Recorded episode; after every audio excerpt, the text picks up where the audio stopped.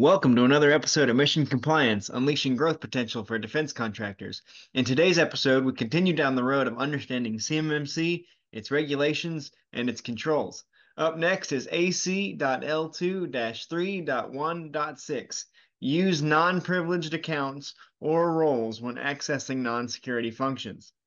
We'll, we'll break down what this control means, why it matters, and how it impacts your organization's cybersecurity posture We'll also provide practical insights and strategies for achieving compliance and securing your systems effectively. So, whether you're a defense contractor aiming to win more contracts or simply someone interested in bolstering your cybersecurity knowledge, you're in the right place. Holy compliance, Batman!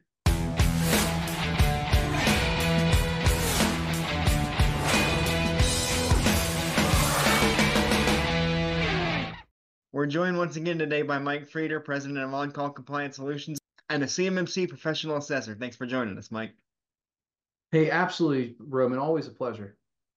So, Mike, today we're talking about non-privileged accounts and how to differentiate how to differentiate them when performing non-crucial functions. And we actually had to pump the brakes on you on you last time because you started talking about non-privileged accounts, and we said that's next week's topic. Hold on to it. Now here we are. So, with that being said, why is it important to separate privileged and non-privileged accounts when when performing certain functions? Um, it's a great question, Roman, and I think you know it's particularly relevant to our audience because number one is the answers given are oftentimes wrong and kind of misunderstood, and and if you're sort of your typical base level IT person who's never really dealt a lot with cybersecurity and best practices before, you kind of look at this control and you go, what's the point? Like, I don't get it, right? Like, you know, let's say I'm in a 30 person organization and I'm I'm an IT director. Uh, you know, why do I need to have two accounts? Uh, or maybe they didn't even know that, you know, the way to solve for this control is to have two accounts. And um, you know, NIST does offer some supplemental guidance. Um, uh, for instance, you know, this control enhancement limits exposure when operating from within privileged accounts or roles the inclusion of roles address situations where organizations implement access control policies such as role-based access control and where a change of role provides the same degree of assurance in the change of access authorizations for both the user and all processes acting on behalf of the user as would be provided by a change between a privileged and non-privileged account. So, you know, when, when we kind of read over what NIST's supplemental um, guidance is for this control, then what we what we stumble upon is this interesting attitude of, well, um, we shouldn't be doing things that don't require elevated permissions on a day-to-day basis. That's sort of the first fundamental part of this control. If if you're just checking email and you're, you know, working with some Word documents and things like that, or maybe you're working IT tickets, there's no reason to be working out of an elevated admin uh, role or elevated admin uh, account. Uh, but what can happen is if if that's the only account you have, and uh, you've got activities that are happening in that account all the time, it's much harder to spot issues in your uh, SIEM logs or your security information and event logs that are happening from that non-privileged user. Great example is um, maybe there are some invalid logins that happen from time to time. You fumble a password. Um, but if you didn't fumble that password at three o'clock in the morning, and all of a sudden, you know, there's sort of activity across your system indicating that somebody else may be trying to use that elevated privilege, it may be an indicator of an attack. Mm-hmm. And so mm-hmm. a lot of the reasoning behind this is for one, um, looking for evidence of potential indicators of, of attack. But another one is also looking for times when a user got elevated to using privileged functions um, that can only be done by certain accounts, and it should be easier to identify when those specific accounts are used. Uh, the goal again is to spot anomalous activity or call attention to unusual uses of admin accounts. Um, that's that I think is very important. A lot of people have this misunderstanding that somebody is a hacker can sort of get into a system and just instantly execute an attack. that's not usually what happens. Usually attackers will get into a system for some period of time and really learn about what's going on day to day there, believe it or not. Mm-hmm. So under that circumstance, it is so important to always have a watch out for this anomalous activity, or in other words, activity that is unusual, uh, which could be as minor as something happening at an unusual time of day. those are the indicators you're looking for. And sadly, it's kind of the best indicator that you're really going to get when it comes to someone who may have guessed the right password from an unprotected account that's not using multi-factor authentication by accident or something crazy like that. So um, I just want to kind of call that out because I think it's really, really misunderstood uh, why we, um, you know, why we go through and, and use that kind of stuff. So um, now, Romy, go over the, the actual question with me one more time because I think in thinking of the answer to the question, I kind of went off on this tangent of focusing on why this control exists, which is so misunderstood. But um, hit me with the question one more time to make sure I addressed it. Yeah, it was just, and uh, you you you hit on it basically. It was just why is it important to separate privileged and non-privileged accounts when performing certain functions? Um, yeah. So uh, again, I, I, think that's a, a, pretty a pretty good summary there of of exactly yeah. you know why behind that. Yeah, exactly. You know, this this control is all about safeguarding against risk and as you mentioned, pinpointing issues when when you're trying to prevent when you're trying to prevent attacks or when you're when you're as I said safeguarding against risks risks. So what are the key assessment points that that an assessor would look for with this control? Yeah, great question. So there are there are actually two on this control. It's kind of a shorter control. Uh, I think because it's you know once you understand what they're looking for, I think it's pretty straightforward. The first one is to determine if non-security functions are identified. Um, and what I mean by non-security functions are, have you defined what it is okay for a standard user to do in your system? Um, and maybe the easiest way to really solve for this is by saying something along the lines of non-security functions are identified via group policy and individual system access restrictions. You could use access control lists. You, there's a lot of different ways to do it, but that would be a good sample answer. And I think that um, when we really dive in and, and really look at this, a non-security function would probably be defined as any function that a standard user can do that doesn't require elevated permissions. Uh, but again, I don't think that's an acceptable answer. We have to sort of talk about what are the control mechanisms for that particular answer or that assessment point. So um, that's definitely how we're going to determine if non-security functions are identified. The next one is determining if users are required to use non-privileged accounts or roles when they're accessing non-security functions. Now, this is frankly a policy issue, um, but we have to have something probably in an IT operations policy that states that IT admins have a regular account and then they have an IT admin account for themselves so that you can determine when uh, you know administrative activity is taking place. So uh, we might give a sample answer of all privileged account holders also have non-privileged accounts for non-privileged functions and activities, which they are required to use when not performing privileged functions. Um, they can switch into their their elevated admin account if necessary. Um, and then determination and audit of this use is performed via the SIEM solution or SIEM system. So we're coming in and mentioning the fact that the idea of we have an ability to audit this, that's where the word determined comes in. And um, you know, again, it's it's really all about accountability and making sure that we don't have a nasty situation where you've got someone who is um, perhaps accessing an admin account uh, and doing things that they just generally shouldn't be doing.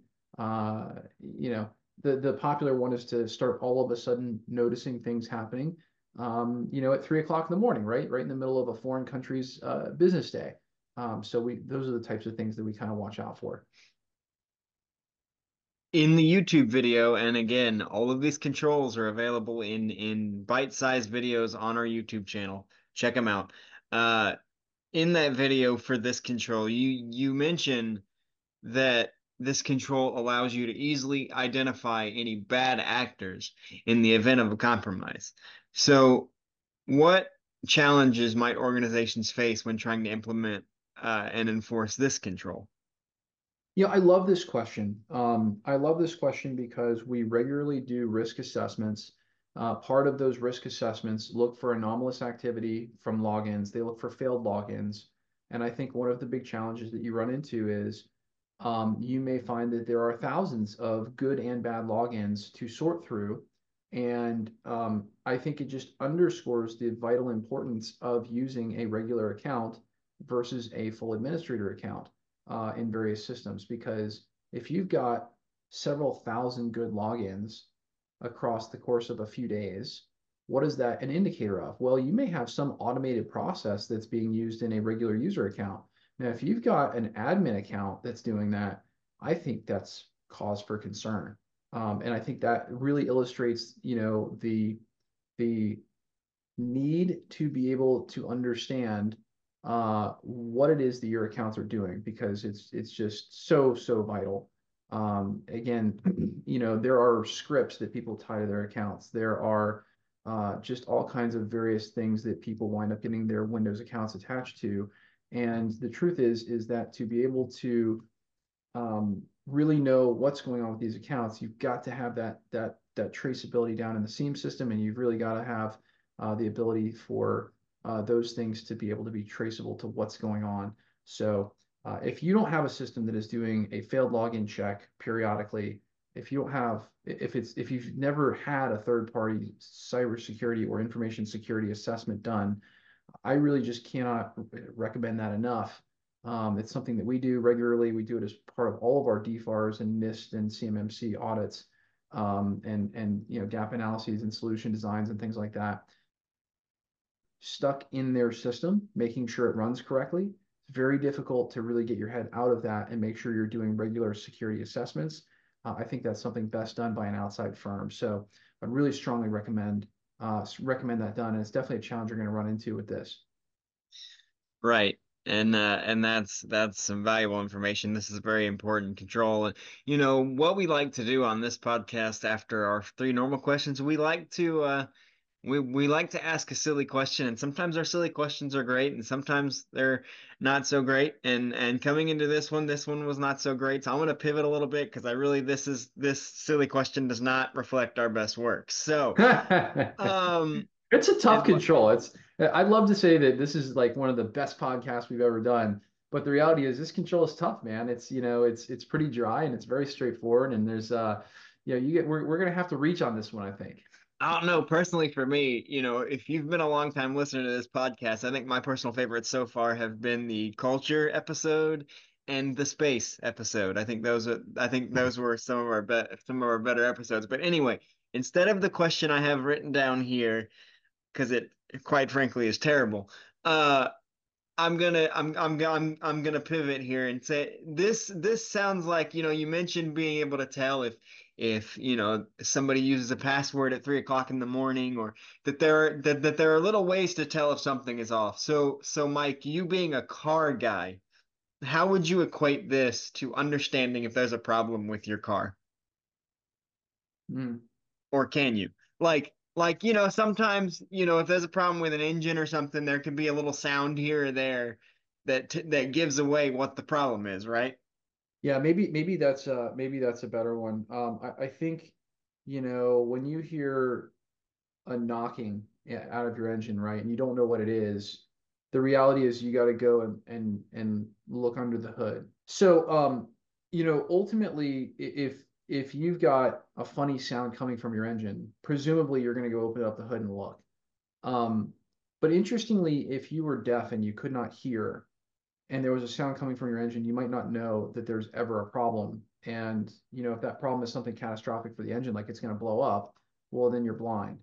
Um, you know, and and so I think, you know, this is a very interesting control because what you're essentially doing, if you're not using a separated admin account to perform administrative functions within your system, is you're you're effectively turning off your hearing to problems and you're turning off your ability to see things as well and you really are flying blind and deaf it's a it's a dangerous thing. Um, you know in smaller systems maybe it's not such a major issue but it's still a best practice. But boy when you start getting above 50 60 70 computers you've got to have these best practices in place because you've got to be listening for those knocks in the engine.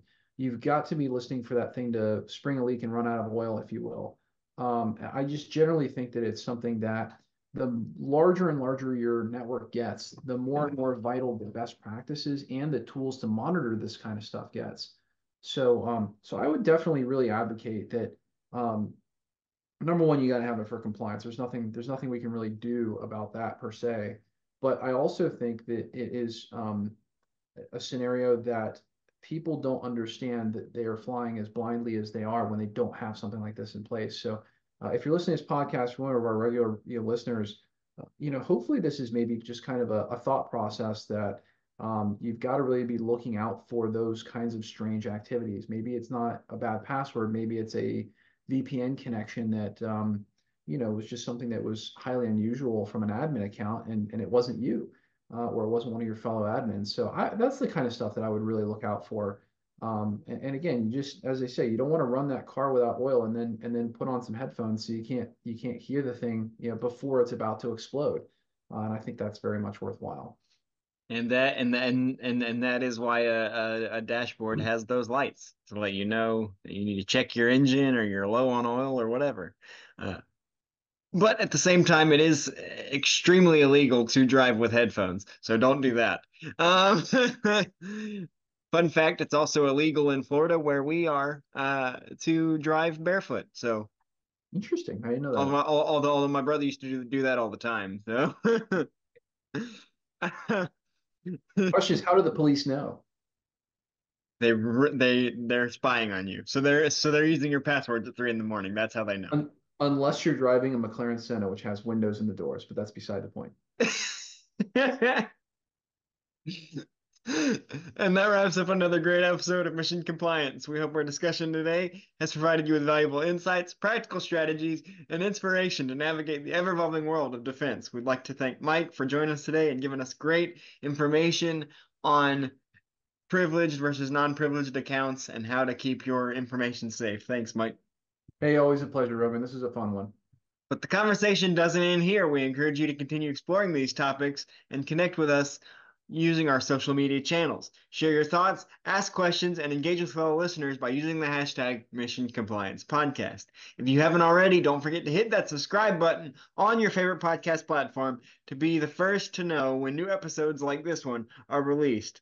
And we'd truly appreciate it if you could take a moment to rate and review the show. Your feedback helps us to continue to bring you thought provoking episodes and high quality content. And if I may pause the outro here and take a minute, by the time this comes out, we will have passed Christmas. So I would like to say to all of our listeners, I hope you had a wonderful holiday and a happy new year in the days following this release. Join, join us again on the next episode of Mission Compliance as we delve further into the dynamic world of defense, security, and industry innovation. Until then, take care, stay informed, and make compliance your mission. Happy holidays, everybody. See everybody. Happy holidays.